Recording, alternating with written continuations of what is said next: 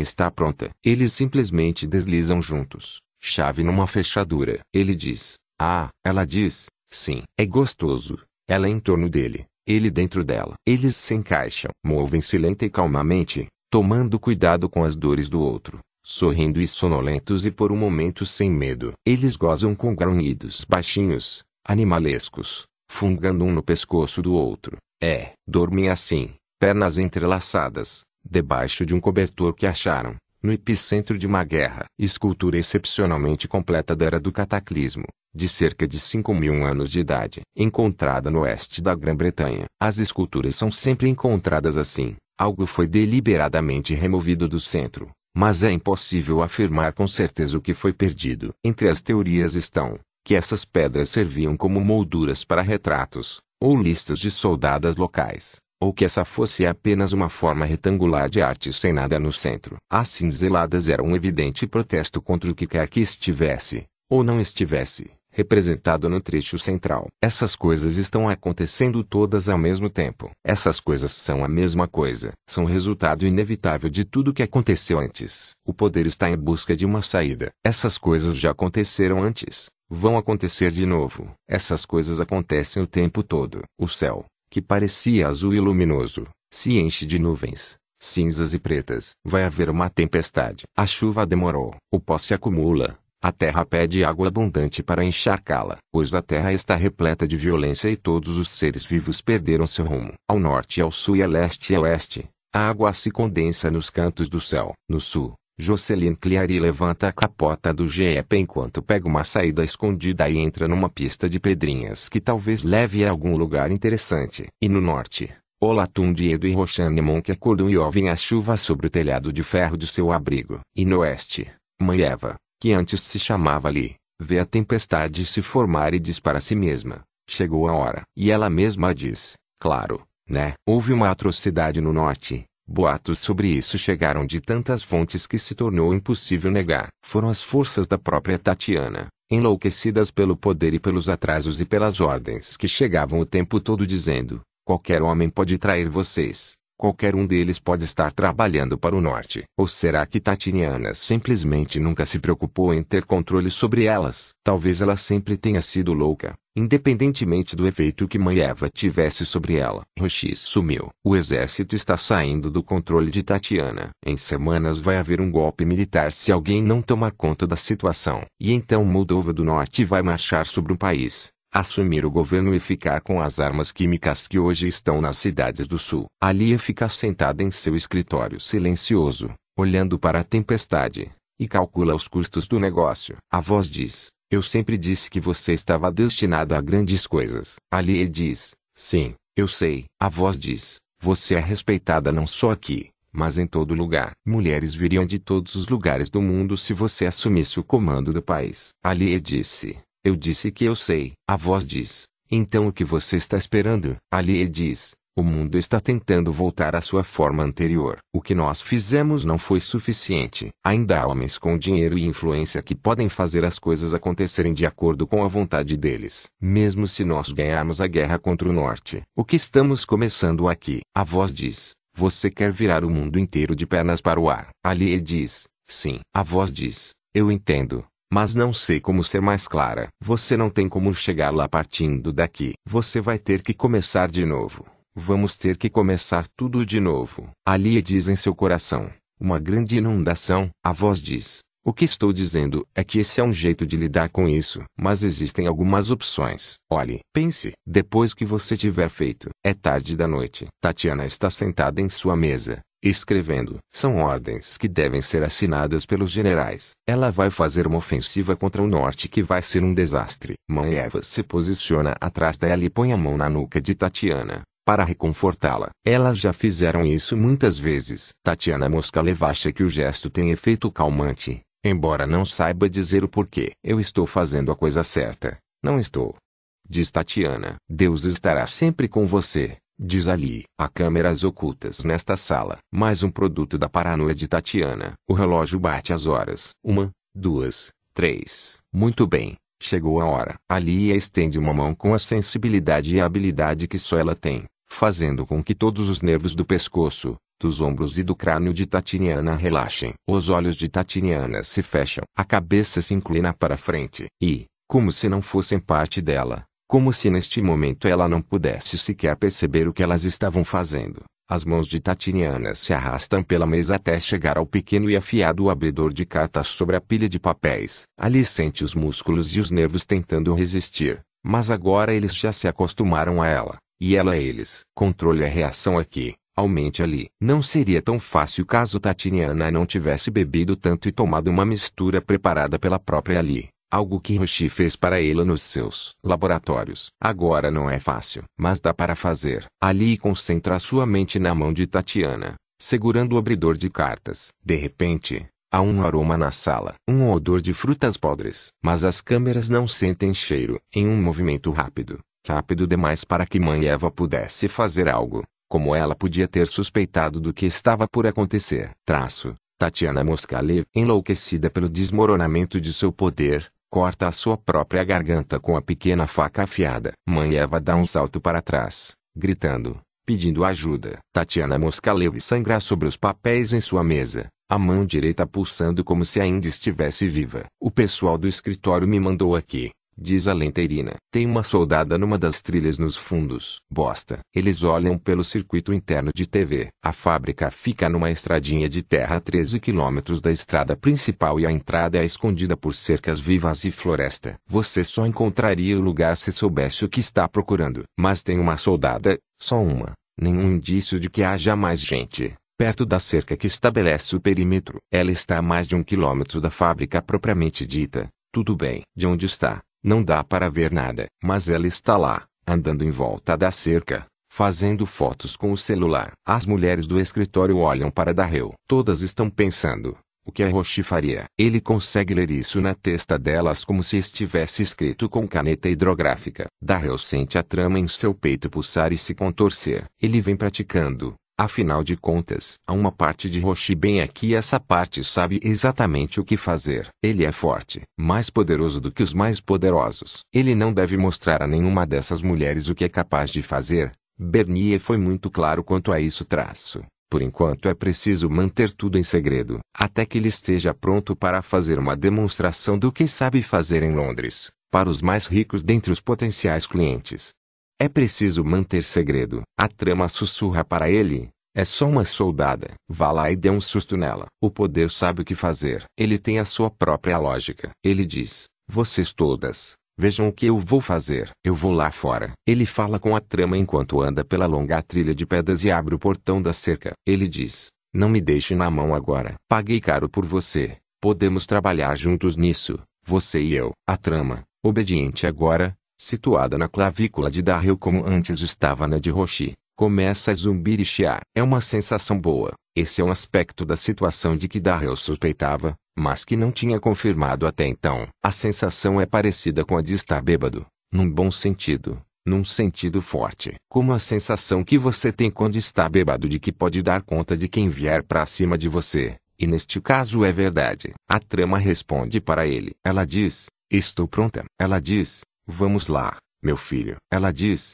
Para o que você precisar, conte comigo. Para o poder, não importa quem o controla. A trama não se rebela contra ele. Não sabe que ele não é sua senhora verdadeira. Ela simplesmente diz: Sim, sim, eu posso. Sim, vai ser moleza. Ele deixa que um pequeno arco passe entre o indicador e o polegar. Ele ainda não se acostumou com a sensação. Há um zumbido desconfortável na superfície da pele, mas a sensação é forte e boa dentro do peito. Ele devia simplesmente deixar que ela vá embora, mas pode dar conta dela, fácil, fácil. Isso vai mostrar para elas. Quando ele olha de novo para a fábrica, as mulheres estão aglomeradas nas janelas olhando para ele. Algumas andam pela trilha para não perdê-lo de vista. Elas murmuram entre si, ocultando o que falam atrás das mãos. Uma delas faz um longo arco entre as mãos. Essa mulherada é sinistra. Esse jeito que elas têm de andar todas juntas. A Rushi pegou muito leve com elas esses anos todos, deixando que fizessem aquelas cerimônias esquisitas e usassem glitter fora do expediente. Elas vão todas juntas para a floresta quando o sol se põe e só voltam de manhãzinha.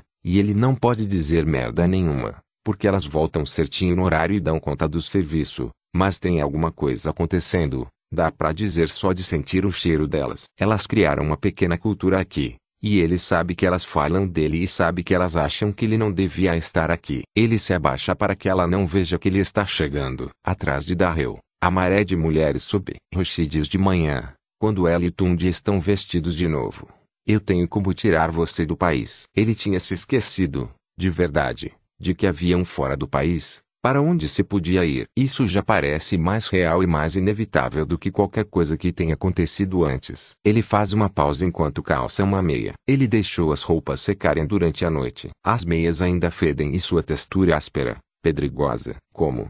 Ele diz. Ela encolhe o ombro. Sorri. Eu sou a Roshimonki. Conheço umas pessoas por aí. Você quer sair daqui? Sim. Ele quer. Sim. Ele diz para ela. E você? Ela diz. Eu vou retomar o que é meu. E depois vou encontrar você. Ela já recuperou algo. Está com o dobro de seu tamanho natural. Tund acha que ela gosta dele. Mas não tem como ter certeza. Ela tem muita coisa a oferecer a ele para que isso seja uma simples proposta. Ela diz uma dúzia de maneiras como ele pode encontrá-la enquanto eles andam quilômetros e quilômetros entre um lugar e outro. Este endereço de e-mail vai chegar a ela. Apesar de parecer uma empresa fantasma, esta pessoa sempre vai saber como encontrar Roshi, uma hora ou outra. Você salvou minha vida, ela diz, mais de uma vez. E ele sabe do que ela está falando. Em uma encruzilhada entre dois campos, perto de um ponto de ônibus que passa duas vezes por semana, ela usa um telefone público para ligar para um número que sabe de cor. Quando a ligação termina, ela explica para ele o que vai acontecer, uma loura com chapéu de aeromoça vai se encontrar com ele hoje à noite e atravessar a fronteira. Tundi vai ter que ir no porta-malas. Desculpe, mas é o jeito mais seguro. Vai levar umas oito horas. Fique mexendo os pés. Para não ter cãibra, dói você não vai conseguir sair. E você? Ela ri. Eu não vou entrar no porta-malas de carro nenhum. Tá legal? Mas o que você vai fazer? Então, não se preocupe comigo. Eles se separam pouco depois da meia-noite perto de um vilarejo minúsculo cujo nome ela não consegue pronunciar. Ela dá um beijo, de leve, na boca dele. Você vai ficar bem. Ela diz. Ele diz. Você não vai ficar, mas ele sabe como são essas coisas. A vida ensinou a ele essa resposta. Se ela fosse vista cuidando de um homem, isso a faria parecer já não tão durona, no mundo dela. E, se alguém achasse que ele significava alguma coisa para ela, significaria que ele estaria correndo risco. Desse jeito, ele é só uma espécie de carga. Vá lá e pegue o que é seu, ele diz. Qualquer pessoa razoável vai passar a te admirar ainda mais por sobreviver esse tempo todo sem isso. Ele ainda está falando e já sabe que não é verdade. Ninguém iria achar que ele é grande coisa por ter sobrevivido esse tempo todo. Se eu não tentar, já não vou ser eu mesma. Ela diz. Ela sai andando, na estrada para o sul. Ele põe as mãos nos bolsos e baixa a cabeça e anda em direção ao vilarejo tentando parecer alguém que foi enviado para cumprir uma tarefa e que tem todo o direito de estar ali. Ele encontra o lugar, exatamente como ela descreveu. Há três lojas fechadas, nenhuma luz nas janelas que ficam sobre elas. Ele acha que viu uma cortina se mexer em uma das janelas e diz para si mesmo que foi só imaginação. Não tem ninguém esperando por ele aqui nem ninguém indo atrás dele. Quando foi que ele se tornou esse sujeito assustado? E ele sabe quando. Não foi essa última história que fez isso com ele. Esse medo foi crescendo dentro dele. O terror criou raízes no peito dele anos atrás e a cada mês e a cada hora estendeu suas ramificações um pouco mais para dentro da carne. Ele suporta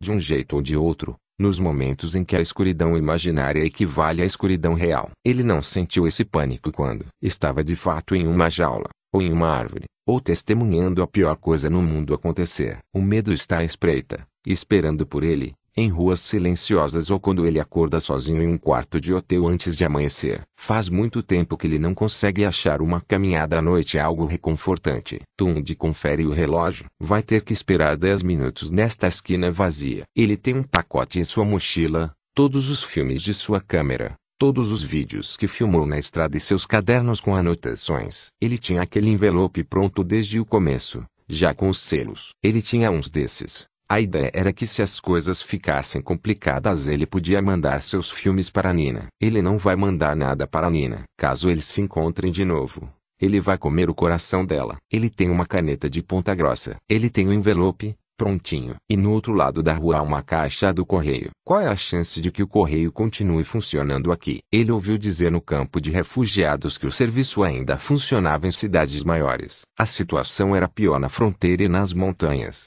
Mas agora eles estão a quilômetros da fronteira e das montanhas. A caixa de correio está aberta. Está escrito que amanhã há um horário de coleta programado. Ele espera. Pensa. Talvez não haja carro algum. Talvez haja um carro. Mas em vez de uma loura com um chapéu sejam três mulheres que vão jogá-lo no banco de trás. Talvez ele vá acabar ali mesmo, jogado na estrada entre dois vilarejos estuprado e despedaçado. Talvez haja uma loura de chapéu que vai pegar o dinheiro que recebeu para fazer isso e dizer que atravessou a fronteira. Ela vai deixar que ele saia do carro e corra na direção em que, segundo ela, fica a liberdade. Mas não haverá liberdade, apenas a floresta e a perseguição e o fim de tudo na terra. De um jeito ou de outro. De repente parece uma ideia realmente estúpida ter entregado sua vida nas mãos de Roxane Monk. Um carro se aproxima. Ele vê de longe, os faróis varrendo a estrada de terra. Ele tem tempo para escrever um nome e um endereço no envelope. Não o de Nina. Claro que não. Nem o de Temi ou dos pais deles.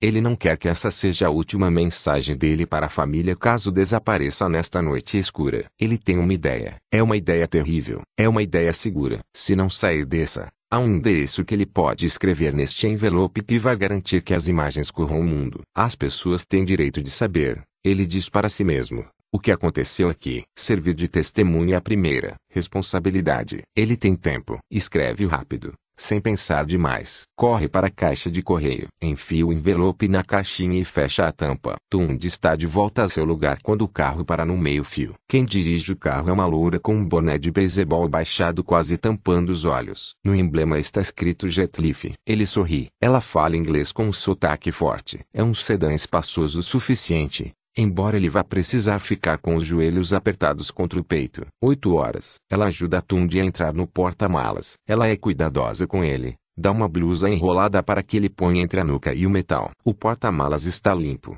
pelo menos. Seu nariz, ao deparar com as fibras crespas do tapete no interior do carro, sente apenas o cheiro de shampoo químico floral. Ela entrega para ele uma garrafa grande de água. Quando terminar, poder mijar na garrafa. Ele sorri para ela. Ele quer que ela goste dele, que sinta que ele é uma pessoa, não um pacote. Ônibus de viagem, hein? Esses bancos ficam menores a cada dia que passa. Ele diz. Mas ele não tem certeza de que ela entendeu a piada. Ela bate na coxa dele enquanto ele se ajeita. Confia em mim. Ela diz, fechando o porta-malas. Daqui, da trilha de pedras entre nada a lugar nenhum, passando por um biombo de árvores, Jocelyn consegue ver um prédio baixo com janelas apenas no andar de cima. Só um cantinho dele. Ela sobe numa pedra e faz umas fotos. Nada conclusivo. Provavelmente ela devesse chegar mais perto. Mas essa é uma ideia estúpida. Seja sensata. Jus, relate o que você encontrou e volte amanhã com um destacamento. Definitivamente alguém teve um trabalhão para esconder o que quer que esteja ali. Mas e se não for nada?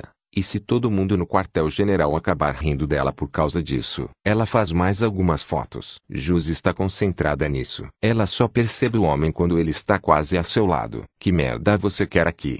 Ele diz em inglês. Jocelyn está com a arma na cintura. Ela muda de posição, fazendo com que a arma bata em seu quadril e se mova para a frente. Desculpe, senhor. Peguei a entrada errada. Estou procurando a estrada principal. Ela mantém a voz baixa e tranquila, Deixe o sotaque americano ficar um pouquinho mais perceptível, embora não tenha essa intenção. Suzy Cranchese, turista trapalhão. E a estratégia errada. Ela está fardada. Fingir inocência só aumenta a suspeita. Darrell sente a trama pulsar em seu peito. Ela faz isso com mais frequência quando ele está com medo. Se contrai e crepita. Que merda você está fazendo na minha propriedade? Quem mandou você? Ele sabe que, lá atrás, as mulheres da fábrica observam o encontro com olhos raivosos, frios. Depois disso, ninguém mais vai duvidar dele. Ninguém vai perguntar o que ele é. Elas vão saber o que ele é quando virem o que ele pode fazer. Ele não é um homem vestido de mulher. Ele é uma delas, tão forte quanto elas, tão capaz quanto elas. Ela tenta sorrir. Ninguém me mandou. Senhor, estou de folga, só passeando um pouco. Já vou indo. Ela vê os olhos dele passarem para os mapas que ela tem na mão. Se ele vir aquilo, vai saber que ela estava procurando exatamente este lugar. Tá bom, diz Darrell. Muito bem, deixa eu ajudar você a encontrar a estrada principal. Ele não quer ajudar. Ele está chegando perto demais. Ela devia avisar o QG. A mão dela faz um ligeiro movimento em direção ao rádio. Ele estende três dedos da mão direita e, com uma única descarga rápida, faz o rádio parar de funcionar. Ela pisca. Vê Darrell por um momento como ele realmente é, monstruoso. Ela tenta girar o rifle para que fique em posição, mas ele agarra a arma, bate com a coronha no queixo de Jus, que cambaleia, e passa a alça pela cabeça dela. Ele observa o rifle, depois o joga no meio da vegetação. Ele vai na direção dela, as palmas das mãos estalando. Ela podia correr. A voz do pai diz em sua cabeça: Se cuide, meu amor. E a voz da mãe em sua cabeça diz: Você é uma heroína. Haja de acordo. É só um cara com uma fábrica no meio do nada. Não deve ser difícil. E as meninas no QG, você deveria saber lidar melhor do que ninguém com um carinha com uma trama. Não é isso. Jocelyn, não é a sua especialidade. Ela precisa provar algo. E ele precisa provar algo. Os dois estão prontos para começar. Eles entram em posição de luta, andando em círculos, em busca de pontos fracos. Darrell fez pequenos testes antes. Deixou queimaduras e machucados e ferimentos em alguns dos cirurgiões que trabalharam com ele, só para ver se funcionava. E treinou sozinho. Mas nunca usou isso antes em uma briga. Não assim. É empolgante. Ele acha que tem uma noção de quanto combustível resta no tanque. Tem muito, muito mais que muito. Ele tenta dar um bote e erra, e deixa uma descarga forte cair na terra entre os seus pés. E ele ainda tem muito. Dá para entender por que Roshi parecia sempre tão orgulhosa de si mesma. Ela carregava essa arma dentro dela. Ele também sentiria orgulho. Ele sente. A trama de Joceline pulsa. É só porque ela está agitada. Agora ela funciona melhor do que nunca. Esteve boa assim desde que mãe Eva curou. E agora ela sabe por que aquilo aconteceu. Porque Deus fez aquele milagre para ela. Foi para isso. Para salvar justo deste homem que quer matá-la. Ela encolhe a barriga e corre na direção dele. Fazendo uma finta para a esquerda, fingindo que vai acertar o joelho, e no último momento, quando ele se abaixa para se defender, ela gira para a direita, ergue a mão, agarra a orelha dele e solta uma descarga na têmpora. O golpe sai tranquilo, fácil, a trama zumbindo harmoniosamente. Ele agarra Jus pela coxa e a dor é horrorosa, como se uma lâmina enferrujada raspasse o osso. Os músculos grandes se contraem e soltam e a perna quer desabar. Ela se põe de pé apoiada na perna direita, com a esquerda se arrastando atrás. Ele tem muito poder, ela sente a energia crepitar na pele dele. O tipo de descarga que ele dá é muscular e duro como ferro, nem um pouco parecido com o de Rian. Diferente de qualquer uma com quem ela tenha lutado. Ela se lembra do treinamento para lutar contra alguém forte. Alguém que tem mais ferramentas para usar. Ela vai ter que deixar que ele canse. Fazendo com que ele acerte as partes do corpo em que os danos são menores. Ele tem mais energia do que ela. Mas, se ela conseguir fazer com que ele gaste parte disso na Terra, se conseguir ser mais rápido e mais ágil do que ele, vai dar certo. Jus recua, arrastando a perna um pouco mais do que precisaria. Finge que está cambaleando. Ela põe a mão no quadril e observa a Darrell observá-la. Põe a mão para frente para se proteger. Deixa que a perna pareça bamba. Cai no chão. Ele cai sobre ela como um lobo sobre o cordeiro, mas ela é mais rápida do que ele agora, rolando para o lado, fazendo com que ele dê seu golpe mortal nas pedras do chão. Ele ruge, e ela dá um chute forte na cabeça dele com a perna boa. Ela estica a mão para agarrar a parte de trás do joelho dele. Ela planejou tudo, como havia o ensinado. Traga o oponente para o chão. Pegue joelhos e tornozelos. Ela tem o suficiente. Uma descarga boa, ali onde os ligamentos se encontram. E ele vai cair. Ela agarra as calças dele e faz contato a palma da mão firme na panturrilha para dar a descarga. E não acontece nada. Acabou. Como um motor que você acelera e não responde. Como uma poça d'água que foi absorvida pela terra. Não há nada ali. Tem que estar ali. Mãe Eva devolveu aquilo para ela. Tem que estar ali. Ela tenta de novo. Se concentra. Pensa no fluxo de água correndo. Como ensinaram nas aulas. Pense em como ela flui naturalmente de um lugar para outro. Basta que ela permita. Ela podia encontrar aquilo de novo. Só precisaria de um momento. Darrell dá um chute forte na mandíbula dela com o calcanhar. Ele também estava à espera do golpe que não veio. Mas ele não é do tipo que desperdiça uma oportunidade. Agora Darrell está de quatro, ofegante, e chuta o flanco de Jus uma, duas, três vezes. Ele sente o cheiro de laranjas amargas e um perfume que lembra cabelos queimados. Ele empurra a cabeça dela para baixo com a parte de dentro da mão, dando um choque na base do crânio. É impossível lutar depois de levar uma descarga ali. Ele sabe. Já fizeram isso com ele muito tempo atrás no parque. Uma noite, a pessoa fica confusa, o corpo amolece. Não se pode fazer nada. Ele mantém a descarga contínua. A soldada afunda até o chão, de cara nas pedras. Ele espera até que ela pare de ter contrações. Ele respira com dificuldade. Ele tem energia de sobra para fazer isso mais duas vezes. A sensação é boa. Ela apagou. Darrell olha para cima,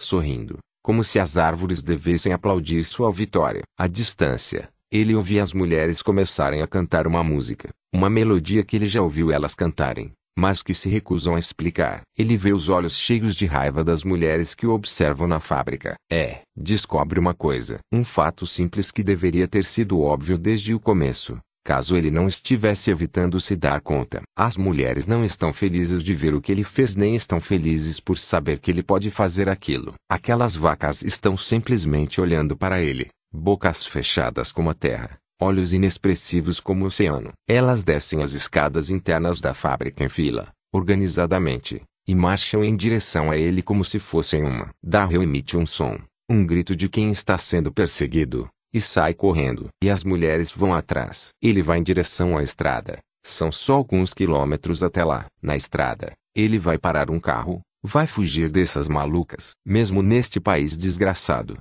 alguém vai ajudar. Ele corre atabalhoadamente por um campo aberto entre duas grandes áreas de árvores, com os pés se impulsionando no solo como se ele pudesse virar um pássaro, um rio, uma árvore. Ele está em campo aberto e sabe que elas o veem, e elas não fazem nenhum som.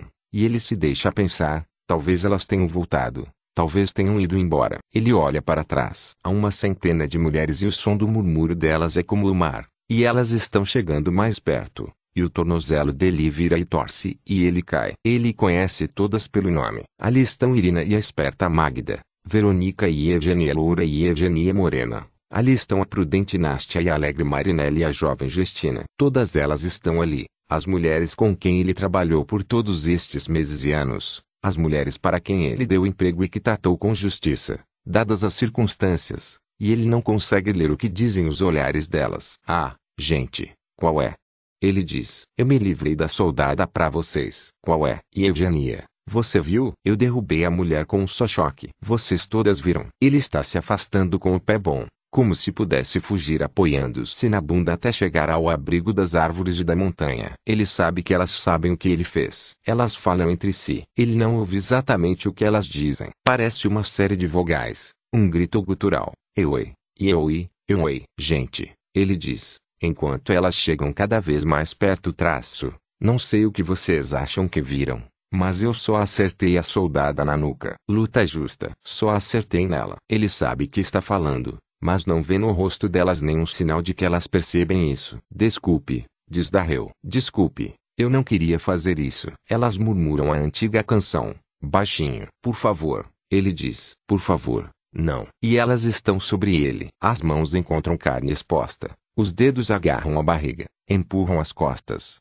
os flancos, as coxas e as axilas. Ele tenta dar descargas nelas, Tenta agarrá-las com mãos e dentes. Elas deixam que ele descarregue sua energia nos corpos delas, e mesmo assim vão em frente. Magda e Marinella, Verônica e Irina, agarrando as pernas e os braços dele e enviando energia pela superfície da pele dele, deixando cicatrizes e marcas pelo caminho, penetrando na carne, amaciando e retorcendo a cartilagem. Nastia coloca as pontas dos dedos na garganta dele e faz com que ele fale. Não são palavras dele. A boca se move e sua voz murmura. Mas não é ele que fala. Não é. Sua garganta mentirosa diz. Obrigado. Irina põe o pé na axila dele e puxa o braço direito, que queima com choques. A carne das articulações se contorce e se revira. Ela desencaixa o braço. Magda puxa junto com ela, e elas arrancam o braço. As outras estão nas pernas e no pescoço, e no outro braço, e no ponto de sua clavícula que abrigou sua ambição. Como o vento tirando folhas de uma árvore,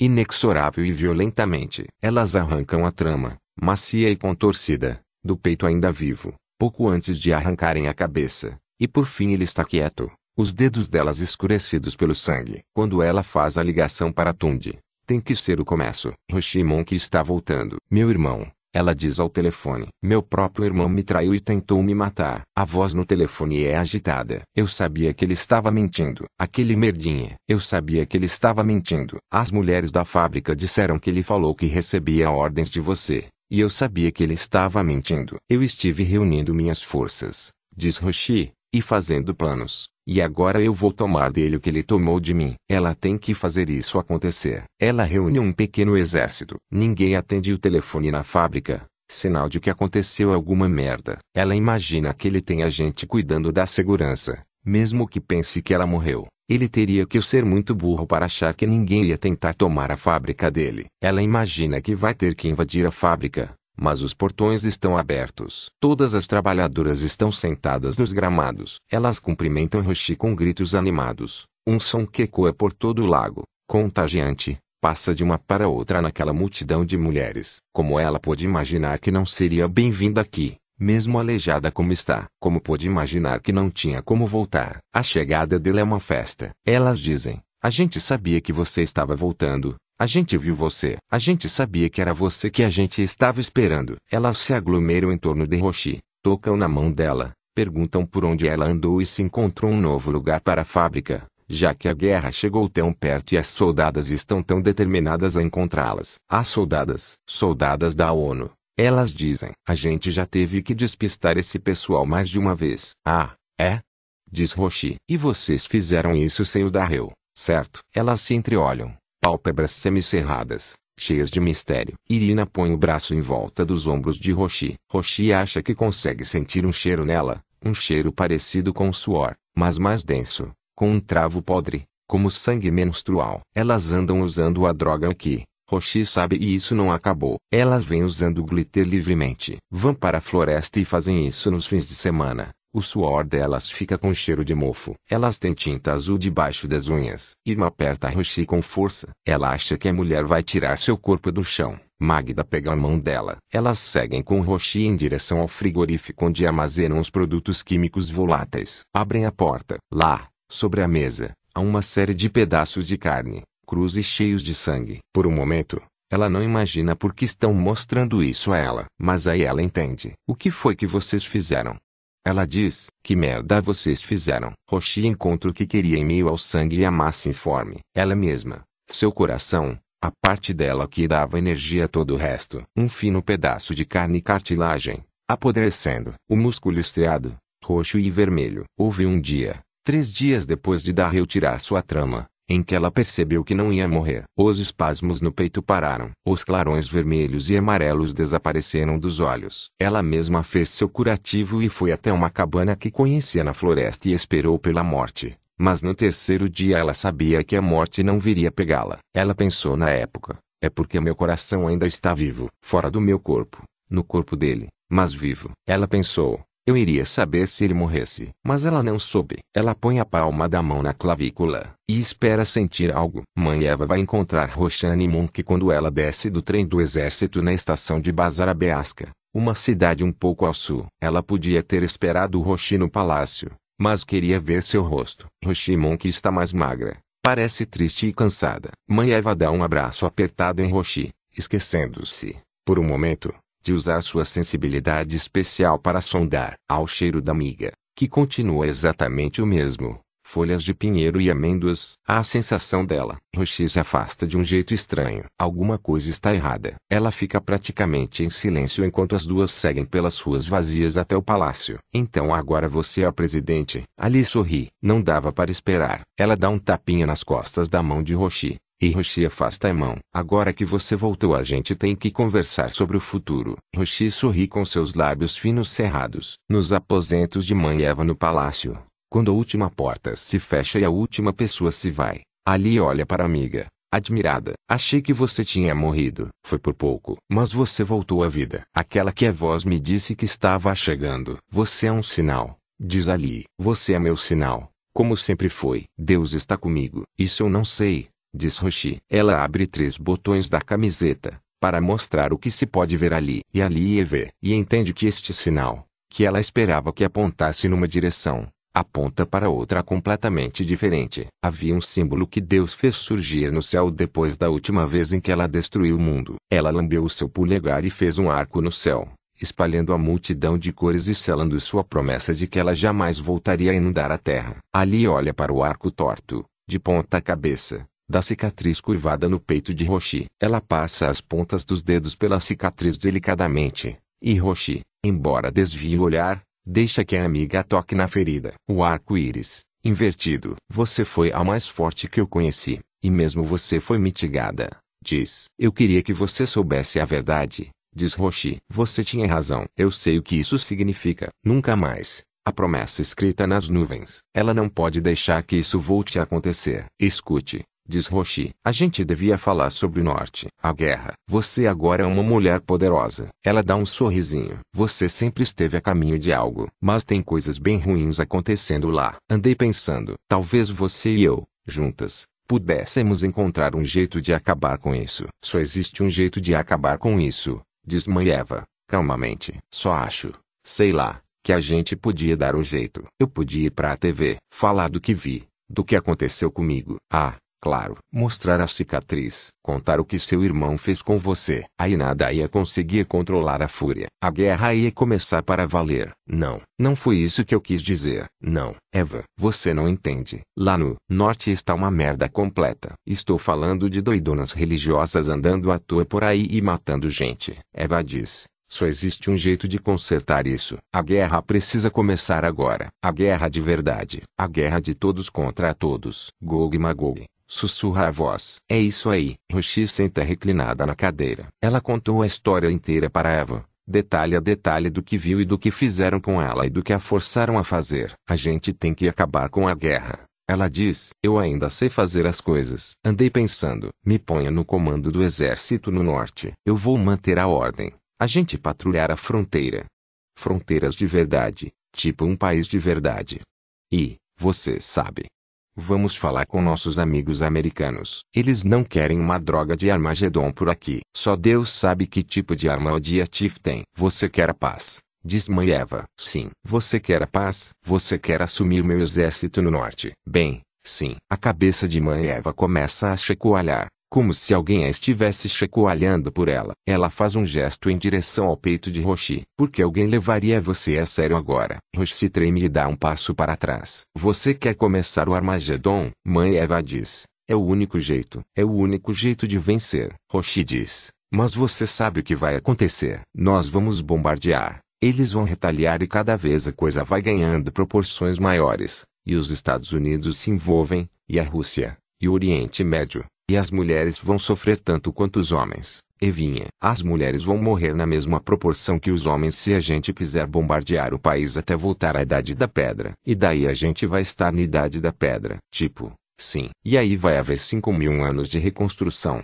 5 mil anos em que a única coisa que importa é, você tem como ferir mais, pode causar mais prejuízo para outro, pode causar medo, tá? E as mulheres vão ganhar. Um silêncio se instala na sala e nos ossos de Roshi até a medula, uma imobilidade fria, líquida. Caralho, diz Roshi. Tanta gente me disse que você era doida, sabe? E eu nunca acreditei. Mãe Eva olha para ela com grande serenidade. E eu sempre falava, tipo, não, se você conhecesse Eva iria ver como ela é inteligente. E ela passou por muita coisa, mas doida ela não é. Roshi suspira, olha para as mãos, palmas e costas. Eu fui atrás de informações sobre você. Há séculos. Eu precisava saber quem você era. Mãe Eva observa, como se estivesse muito longe. Não é difícil descobrir quem você era. Está espalhado pela internet. Alison Montgomery Taylor. Roshi demora para escolher as palavras. Eu sei, diz mãe Eva. Eu sei que foi você que fez tudo isso desaparecer. E sou grata. Se é isso que você está perguntando, eu continuo sendo grata. Mas Roshi franze a testa. E por essa expressão ali sabe que cometeu um erro em algum momento que houve um pequeno desalinhamento no modo como ela viu as coisas. Roshi diz: Eu entendo. Sabe, se você matou o cara, provavelmente ele merecia morrer. Mas você devia dar uma olhada no que a mulher dele está fazendo agora. Agora ela se chama Williams, casou de novo com um tal Lily Williams, em Jacksonville. Ela continua lá. Você devia ir lá e procurar por ela. Roshi se levanta. Não faça isso, por favor. Não faça. Mãe Eva diz. Eu sempre vou te amar. Sim, eu sei. É o único jeito. Se eu não fizer, eles fazem. Se você realmente quer que as mulheres ganhem, procure Lily. William em Jacksonville. E a mulher dele. Ali acende um cigarro, no silêncio de um quarto com paredes de pedra no convento, com vista para o lago. Ela acende a seu velho estilo, com a fagulha que sai dos dedos. O papel crepita e preteia até virar luz cintilante. Ali eleva a fumaça até os limites dos pulmões, ela está tomada por sua antiga personalidade. Ela não fumava havia anos. Sua cabeça flutua. Não é difícil encontrar a senhora Montgomery Taylor. Uma,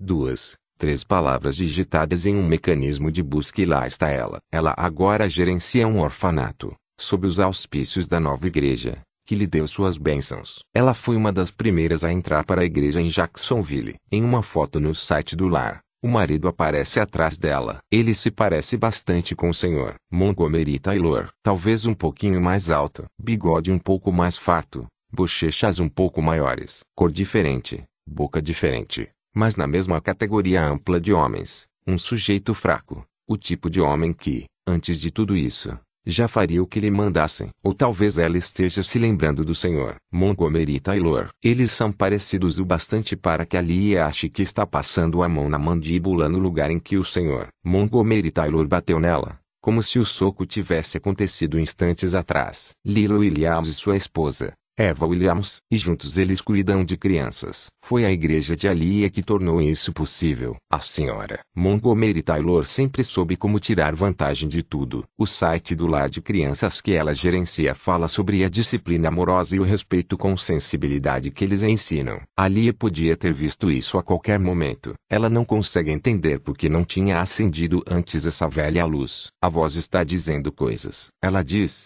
não faça. Ela diz, Vá embora. Ela diz, afaste-se da árvore. Eva, com as mãos para cima. Alia não escuta. Alia pega o telefone que está sobre a mesa do convento com vista para o mar. Digita um número. Longe, em um corredor com uma mesinha coberta por uma toalha de crochê. Toca um telefone. Alô, diz a senhora. Montgomery Taylor. Alô, diz Ali. Ah, Alison diz a senhora Montgomery Taylor. Estava torcendo para você ligar, como as primeiras gotas de uma chuva, como a terra dizendo: Estou pronta. Venha me pegar. Ali diz: O que você fez? Só o que o Espírito Santo ordenou. Diz a senhora Montgomery Taylor, porque ela sabe do que a Lia está falando. Em algum lugar de seu coração, apesar de todas as voltas e curvas, ela sabe, e sempre soube. Ali percebe naquele momento que tudo vai desaparecer é uma fantasia, Sempre foi um sonho encantador. Nem o passado nem as marcas de dor inscritas no corpo humano, nada nunca vai sumir. Enquanto ali continuava com a sua vida, a senhora Montgomery Taylor também foi em frente,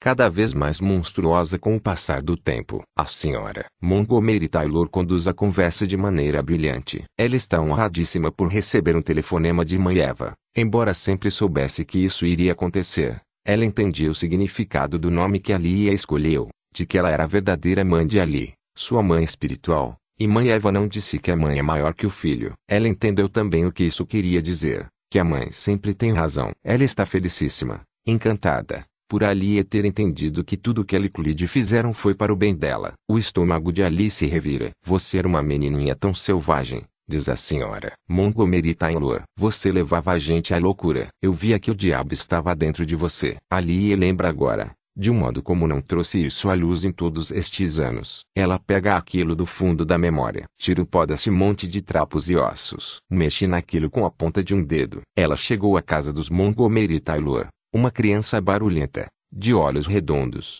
igual a um passarinho, e selvagem. Seus olhos vendo tudo, suas mãos tocando em tudo. Foi a senhora Montgomery Taylor quem levou ali para casa, e era a senhora Montgomery Taylor quem queria ali. E era a senhora Montgomery Taylor quem batia nela quando ela punha a mão no pote de uvas passas. Era a senhora Montgomery Taylor que pegava o braço dela e forçava ali a ficar de joelhos e a orar para que o Senhor perdoasse seus pecados. Várias e várias vezes, de joelhos. Nós tínhamos que tirar o diabo de dentro de você. Hoje você entende, não é? Diz a senhora Montgomery Taylor. Hoje senhora Williams. E ali entende, De fato, hoje as coisas estão claras como se ela estivesse vendo pela vidraça daquela sala de estar. A senhora Montgomery Taylor tentou orar para que o diabo saísse dela e bateu em Ali para que o diabo saísse dela. Depois teve outra ideia. Tudo o que a gente fez, ela diz, foi por amor a você. Você precisava de alguém que te disciplinasse. Ela se lembra das noites em que a senhora Montgomery Taylor colocava pouca no rádio muito, muito alto. E então o senhor Montgomery Taylor subia as escadas para dar aulas. Ela lembra, de uma vez só e com grande clareza, em que ordem as coisas aconteciam. Primeiro a pouca, depois ele subia as escadas. Por baixo de cada história, existe outra história. Existe uma mão dentro da mão, Ali não aprendeu isso bem o suficiente. Existe um soco dentro de cada soco. A voz da senhora Montgomery Taylor é manhosa e confidencial. E fui a primeira a entrar para sua nova igreja em Jacksonville. Mãe, quando vi você na TV eu sabia que Deus havia me enviado você como um sinal. Sabia que ela estava me usando quando trouxemos você para casa. E que ela sabia que tudo que eu fiz foi pela glória dela. Fui eu que fiz os documentos da polícia assumirem. Eu vim cuidando de você esse tempo todo minha querida. Ali pensar em tudo que aconteceu na casa da senhora Montgomery Taylor. Ela não consegue desemaranhar aquele novelo. Nunca conseguiu separar as experiências em momentos individuais para examinar cada um de perto e com atenção. Lembrar é como julgar de repente um clarão de luz sobre um massacre. Partes de corpos e de máquinas e cause um som que cresce a partir de um grito débil até se transformar num berro a plenos pulmões que depois se reduz a um zumbido baixinho. Uma quase silêncio. Você entende que Deus estava operando por meio de nós. Tudo o que fizemos, Khalid e eu, nós fizemos para que você estivesse aqui. Era o toque dela que Ali sentia toda vez que o Senhor, Montgomery Taylor se deitava sobre ela. Ela pegou o raio em sua mão. Ela determinou que o raio dardejasse. Ali diz,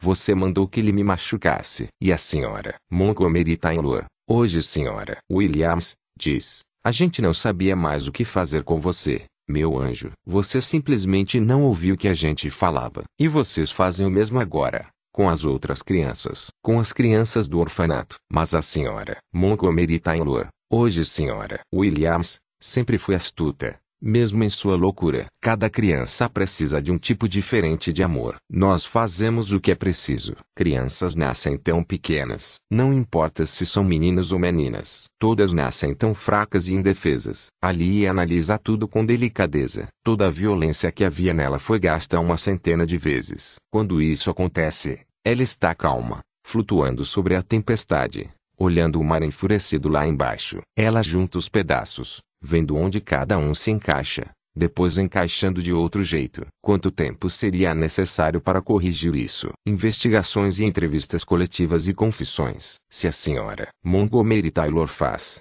outros fazem. Provavelmente mais gente do que ela consegue contar. A reputação dela mesma sairia prejudicada. Tudo seria revelado, seu passado e sua história e as mentiras e as meias-verdades. Ela podia transferir a senhora Montgomery Taylor discretamente para outro lugar. Podia até achar um jeito de fazer com que alguém a matasse. Mas denunciá-la seria denunciar tudo. Se ela arranca esse mal pela raiz, estará arrancando a si mesmo pela raiz. Suas raízes já estão podres. E com isso ela fica perdida. A mente se desconecta dela. Por um tempo, ela não está aqui. A voz tenta falar, mas o uivo do vento dentro do crânio é alto demais e as outras vozes agora são muito numerosas. Na cabeça dela, por um tempo, a guerra é de todos contra todos. Uma situação insustentável. Depois de um tempo, ela diz para a voz: É essa sensação de ser você. E a voz diz: Vá se foder. Eu disse para você não fazer isso. Você nunca devia ter ficado amiga daquela Monkey.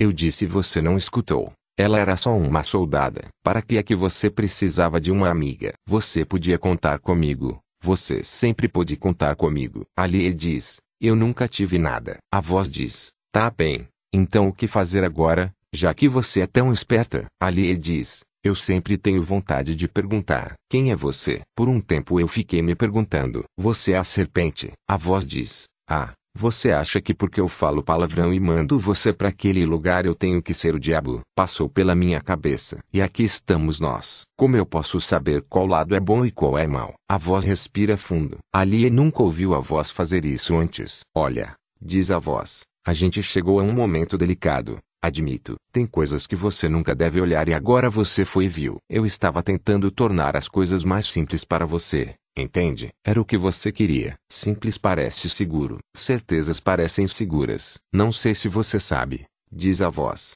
mas você está deitada no chão do seu escritório com o telefone na orelha, ouvindo o som do bip bip bip, e não para de tremer. Uma hora alguém vai entrar e ver você assim. Você é uma mulher poderosa. Se não voltar logo, coisas ruins vão acontecer. Então eu vou te dar a colinha agora mesmo. Pode ser que você entenda, Pode ser que não. A pergunta que você está fazendo é um erro. Quem é a serpente e quem é a santa mãe? Quem é mau e quem é bom? Quem convenceu outro a comer a maçã? Quem tem poder e quem não tem? Nenhuma dessas é a pergunta certa. É mais complicado do que isso.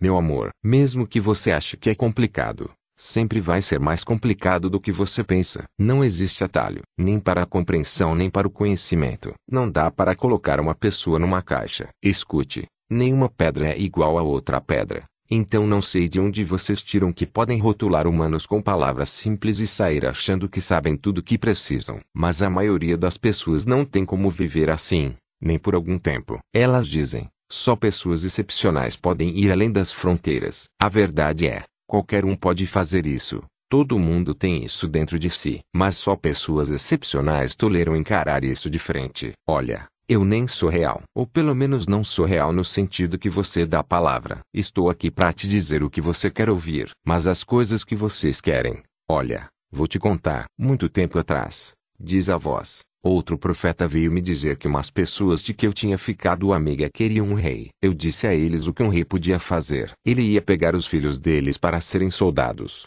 e as filhas para trabalhar de cozinheiras. Digo, se as filhas tivessem sorte, certo? Ia tributar grãos e vinho e vacas. Não estou falando de gente com iPad, veja bem, grãos e vinho e vacas era tudo que eles tinham. Eu disse, olha, basicamente um rei vai transformar vocês em escravos, depois não venham chorar quando isso acontecer. É isso que reis fazem. O que eu posso te dizer? Bem-vindo à espécie humana. Vocês gostam de fingir que as coisas são simples, mesmo quando são vocês que vão sofrer. Eles continuavam querendo um rei. Ali ele diz, você está querendo me dizer que literalmente não existe uma opção certa neste caso? A voz diz: Nunca existiu uma opção certa, meu docinho de coco. A própria ideia de que existem duas coisas e de que você tem que escolher uma é o problema. Ali ele diz: Então o que eu faço? A voz diz: Escute, deixa eu te dar a real. Meu otimismo com os humanos já não é o mesmo de antes. Lamento que as coisas não possam mais ser simples para você. Ali ele diz: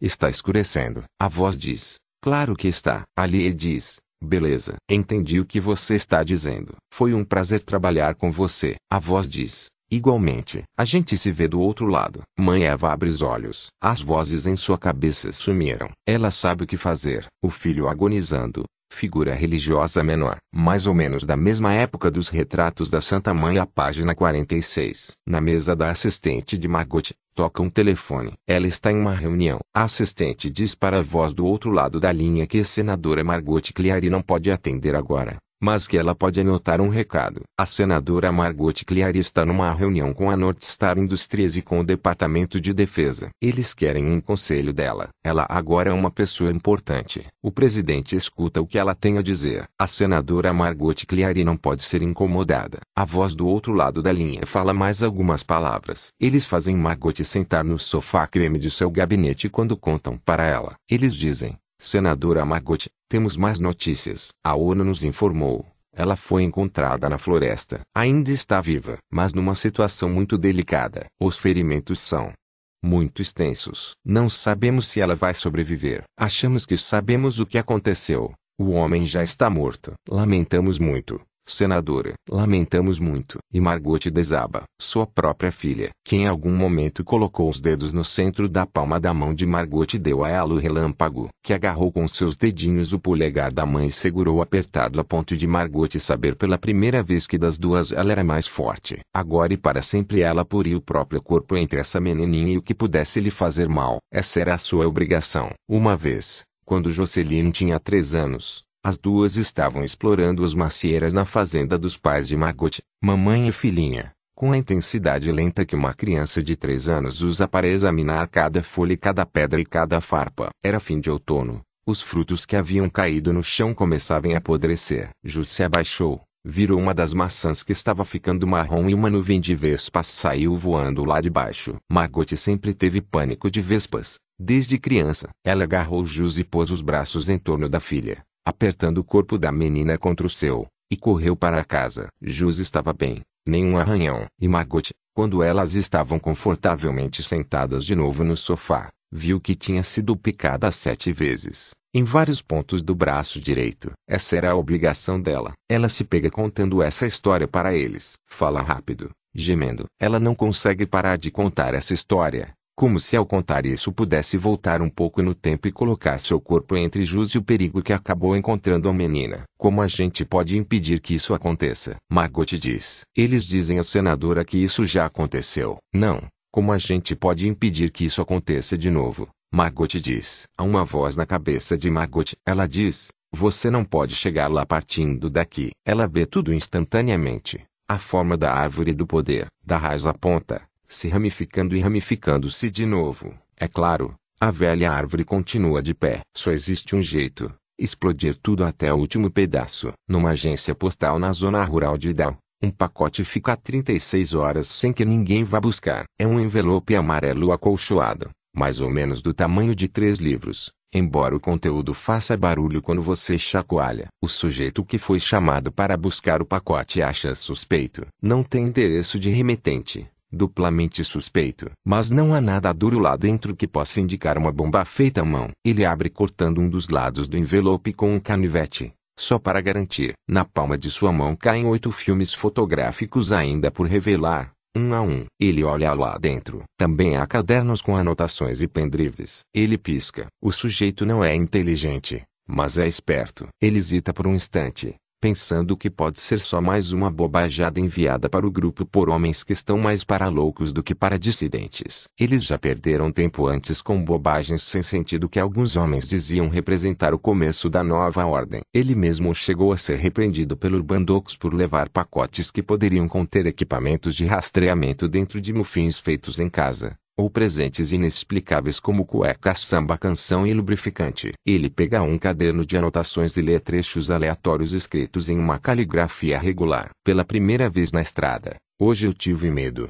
Ele senta na sua caminhonete, pensando. Já teve outros envelopes que ele jogou fora sem nem pensar duas vezes. Outros que sabe que deve levar. No fim, passa pela cabeça dele, lentamente, a ideia de que os filmes e os pendrives podem ter fotos de nudez. Talvez valha a pena dar uma olhada. O sujeito na caminhonete põe os filmes de volta no envelope, depois guarda os cadernos ali. Talvez valha a pena. Mãe Eva diz. Quando uma multidão fala com uma só voz, isso é uma força e isso é poder. A multidão concorda aos gritos. Nós falamos com uma só voz agora. Ela diz: somos uma somente. E fazemos um apelo aos Estados Unidos para que se juntem a nós na luta contra o Norte. Mãe Eva ergue os braços pedindo silêncio, exibindo os olhos nas palmas das mãos. Será que a maior nação do planeta, o país em que nasci e fui criada, vai ficar olhando mulheres inocentes serem assassinadas e a liberdade ser destruída? Será que os Estados Unidos vão observar em silêncio enquanto nos queimam? Se eles nos abandonarem,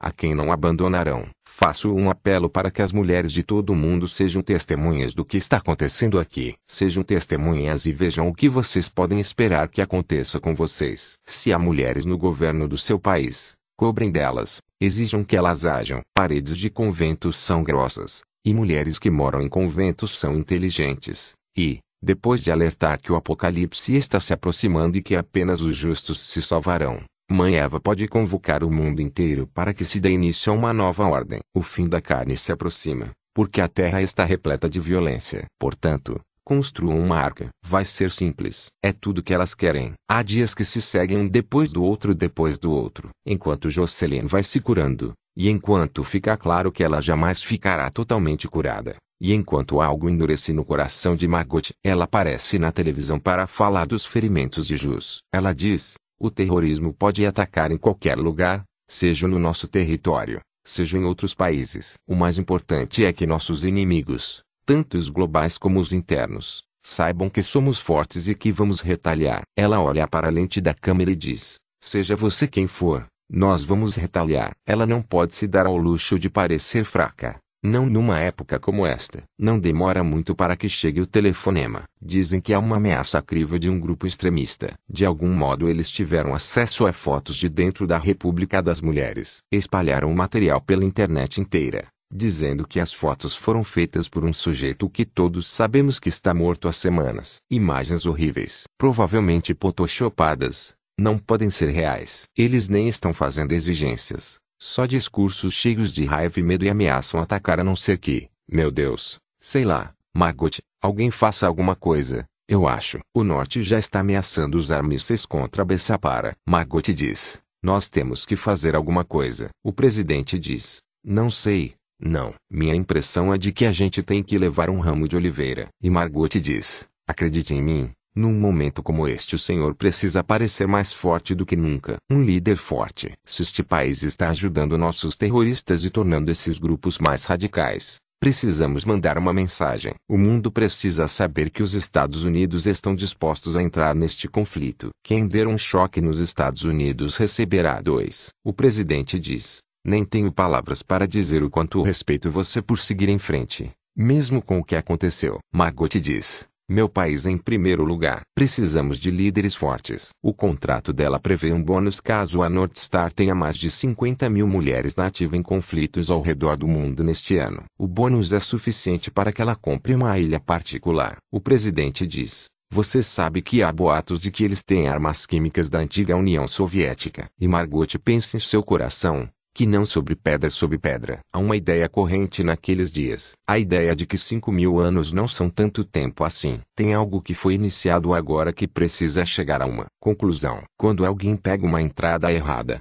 o melhor não seria refazer seus passos. Não seria sensato. Afinal, a gente já fez isso antes. Dá para fazer de novo.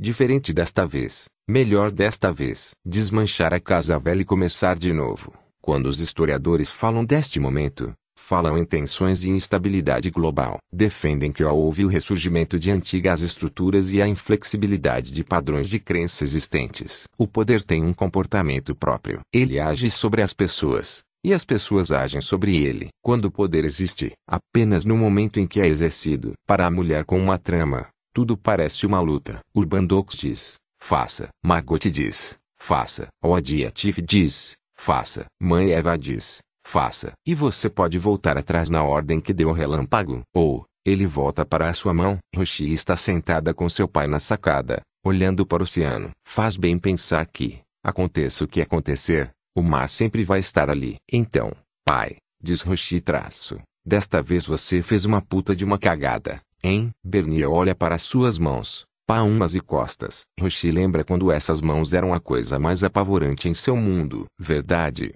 ele diz. Acho que fiz. Roshi diz, com um sorriso na voz. Mas aprendeu a lição? Vai fazer diferente da próxima vez? E os dois riem. A cabeça de Bernie está inclinada para trás enquanto ele vê o céu e todos os seus dentes manchados de nicotina e suas obturações aparecem. Eu realmente devia matar você, diz Roshi. Verdade. Devia. Não dá para se dar ao luxo de ter coração mole. Menina, vivem me dizendo isso. Talvez eu tenha aprendido minha lição. Demorou. No horizonte, um clarão domina o céu. Rosa é marrom, embora seja quase meia-noite. Pelo menos uma boa notícia. Ela diz, acho que conheci um cara. Ah, é? Tudo muito no começo ainda. Ela diz, e, com tudo isso acontecendo, é meio complicado. Mas acho que sim. Pode ser. Eu gosto dele. Ele gosta de mim. Ela dá sua velha risada gutural. Tirei o cara de um país cheio de mulher doida tentando matá-lo e eu tenho um bunker subterrâneo. Então é claro que ele gosta de mim. Netos.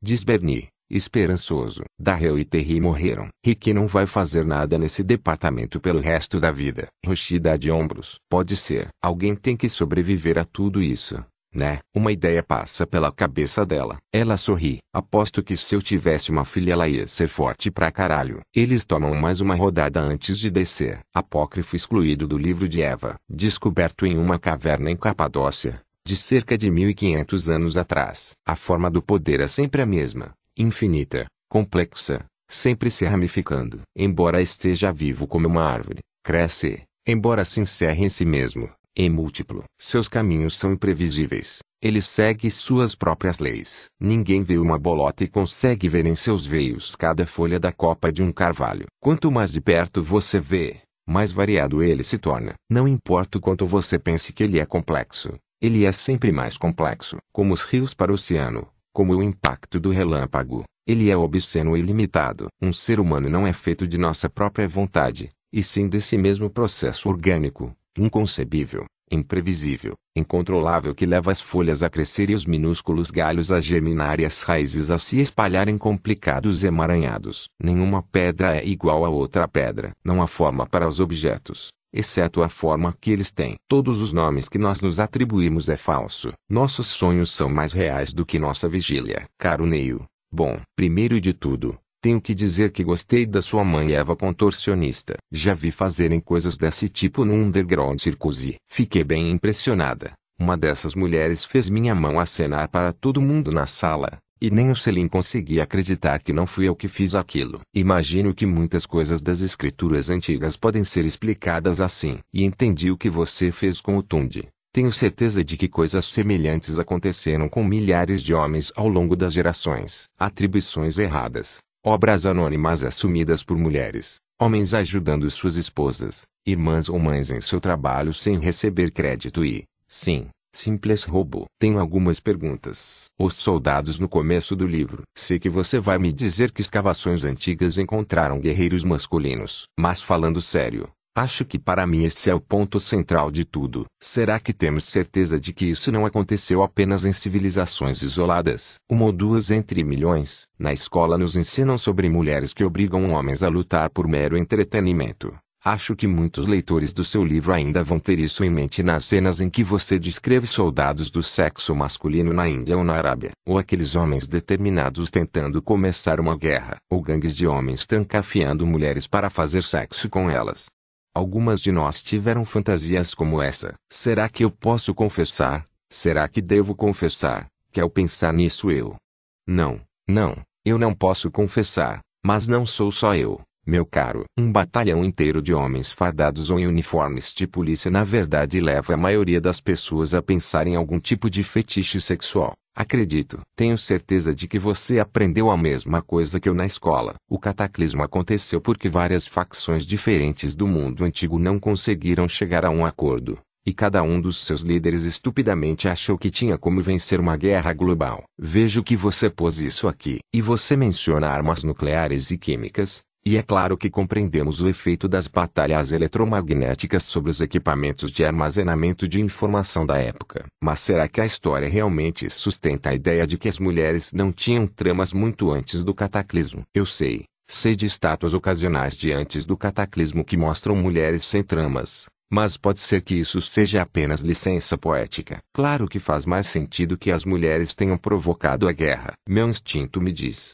e espero que o seu também, que um mundo governado por homens seria mais bondoso, mais gentil, mais amoroso e carinhoso. Você pensou na psicologia evolucionária. Disso, os homens evoluíram para ser trabalhadores fortes que cuidam da casa, enquanto as mulheres, que precisam proteger os bebês dos perigos, precisaram se tornar agressivas e violentas. Esses poucos patriarcados parciais que existiram em algum momento na sociedade humana foram lugares muito pacíficos. Sei que você vai me dizer que tecidos moles não se preservam bem e que não podemos procurar indícios de tramas em cadáveres com 5 mil anos de idade. Mas isso não devia fazer você pensar também? Existe algum problema que a sua interpretação resolva e que não é resolvido pelo modelo convencional da história mundial? Digo, é uma ideia inteligente, admito. E isso em si talvez já faça o livro valer a pena, como mero exercício, como diversão. Mas não sei se fazer uma afirmação que não pode se apoiar em nada e que não pode ser comprovada ajudar a sua causa. Você pode me dizer que não cabe a um livro de história nem a uma obra de ficção ajudar uma causa. Agora estou discutindo comigo mesma. Espero sua resposta. Só quero desafiar seu raciocínio aqui antes que as críticas o façam. Muito amor. Naomi, caríssima Naomi, obrigado, antes de mais nada, por se dar ao trabalho e dedicar seu tempo à leitura do manuscrito. Meu medo era que o texto estivesse praticamente incoerente. Acho que perdi completamente a noção do livro. Preciso admitir que eu não penso muito em psicologia evolucionária. pelo menos não em relação a gênero. Quanto à possibilidade de os homens serem naturalmente mais pacíficos e carinhosos do que as mulheres. Acho que decisão cabe aos leitores. Mas pense assim, Será que os patriarcados são pacíficos porque os homens são pacíficos? Ou será que sociedades mais pacíficas tendem a permitir que homens cheguem a cargos mais importantes por darem menos valor à capacidade de ser violento? É só uma pergunta. Vejamos. O que mais você perguntou? Ah, os guerreiros do sexo masculino. Olha, eu posso te mandar imagens de centenas de estátuas parciais ou completas de soldados. Elas foram encontradas em escavações ao redor do mundo, e sabemos quantos movimentos se dedicaram a apagar todos os vestígios de épocas anteriores. Quero dizer, só os que nós sabemos que existem chegam a milhares. Encontramos tantas estátuas e relevos destruídos, tantas inscrições em pedras apagadas. Se isso tudo não tivesse sido destruído, imagine quantas estátuas de soldados haveria. Podemos interpretar essas imagens como quisermos, mas na verdade é bastante claro que cerca de 5 mil anos atrás havia muitos homens guerreiros. As pessoas não acreditam porque isso não se encaixa em suas crenças. Quanto a você não achar crível que homens pudessem ser soldados,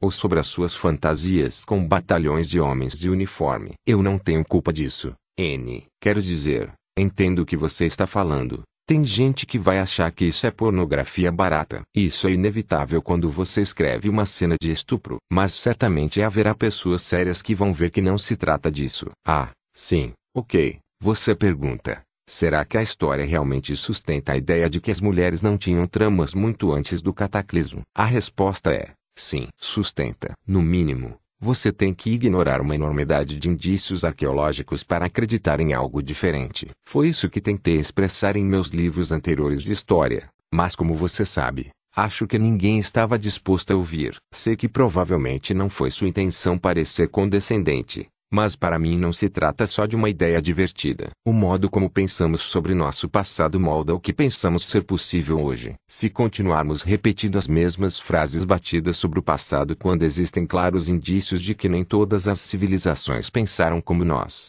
estaremos negando qualquer possibilidade de mudança. Meu Deus, sei lá. Agora que escrevi isso, me sinto mais inseguro do que antes. Teve alguma coisa específica que você leu em outro lugar e que fez você se sentir hesitante em relação a este livro? Eu podia trabalhar esses pontos em algum momento da história. Muito amor. E obrigado de novo por ler. Realmente fico agradecido. Quando o seu livro ficar pronto, outra obra-prima, tenho certeza. Traço. Fico te devendo um ensaio crítico sobre cada capítulo. Com amor, Neil. Caro Neil. Sim, Claro que não usei divertido no sentido de trivial ou tolo. Espero que você saiba que jamais penso algo assim sobre seu trabalho. Respeito você imensamente, sempre respeitei. Mas, vamos lá, já que você perguntou.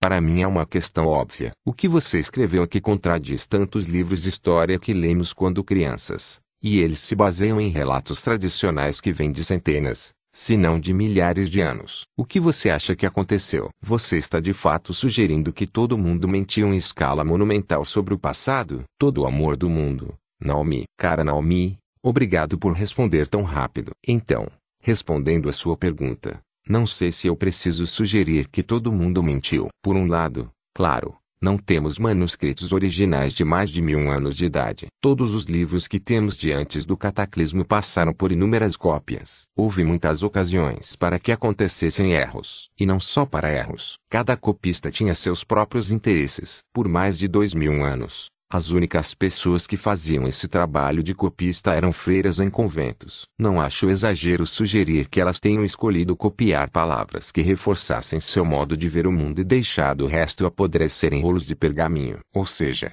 porque elas iriam copiar obras que diziam que os homens em algum momento foram mais fortes e as mulheres mais fracas. Isso era heresia e elas seriam condenadas por isso. Esse é o problema da história. Não dá para ver o que não está lá. Você pode ver um espaço em branco e perceber que há algo faltando, mas não há como saber o que era. Só estou desenhando nos espaços em branco. Não é um ataque. Com amor, Neil. Caríssimo Neil. Não creio que seja um ataque. Para mim é difícil ver mulheres sendo retratadas do modo como elas aparecem em alguns momentos deste livro. Nós falamos várias vezes sobre isso. Quanto do que significa ser mulher está ligado à força física e a não sentir medo ou dor. Fico agradecida por nossas conversas francas. Sei que às vezes você acha difícil se relacionar com mulheres e entendo por quê. Mas fico realmente grata por nós termos conseguido ficar amigos depois do que vivemos. Para mim foi muito importante que você ouvisse coisas que eu jamais poderia falar para Celine e para as crianças. A cena da remoção da trama foi muito dolorosa de ler. Com amor,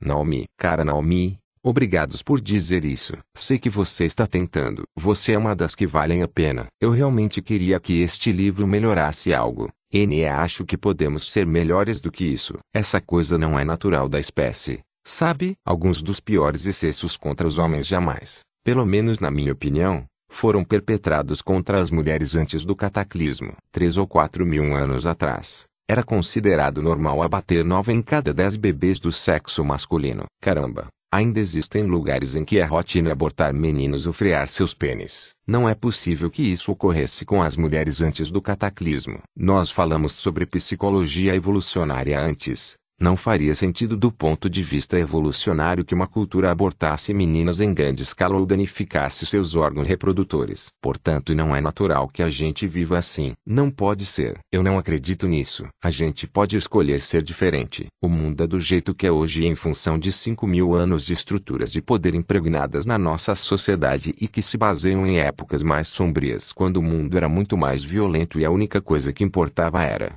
você e os seus tinham como dar choques mais fortes. Mas agora nós não precisamos mais nos comportar assim. Podemos pensar e imaginar a nós mesmos de uma maneira diferente. Desde que consigamos entender em que as nossas ideias que se baseiam. Gênero é como aquele jogo em que você esconde uma bolinha em uma das três tampinhas. O que é uma mulher? Qualquer coisa que não seja um homem. Bata de leve na tampinha e está vazia. Olhe debaixo delas. Não está lá. Com amor. Neio. Caríssimo Neio. Fiquei pensando nisso o fim de semana inteiro. Tem muita coisa para pensar e discutir. E acho que é melhor a gente se encontrar para conversar. Tenho medo de escrever alguma coisa que você interprete mal e não quero que isso aconteça. Sei que esse é um tema delicado para você. Vou pedir para meu secretário escolher uns dias para a gente ir almoçar. Isso não quer dizer que eu não apoio o livro. Apoio de verdade. Quero garantir que ele atinja a maior quantidade possível de leitores. Tenho uma sugestão. Você me explicou como tudo que você escreve fica marcado pelo seu gênero que essa marca é inescapável e absurda. Cada livro que você escreve é avaliado em parte como literatura masculina. Então o que estou sugerindo é apenas uma resposta a essa dificuldade. Nada mais. Mas existe uma longa tradição de homens que encontraram uma saída para esse problema. Você iria estar em boa companhia, Neil. Sei que isso pode ser bem desagradável para você, mas você já pensou em publicar este livro usando um nome de mulher, com amor, Naomi?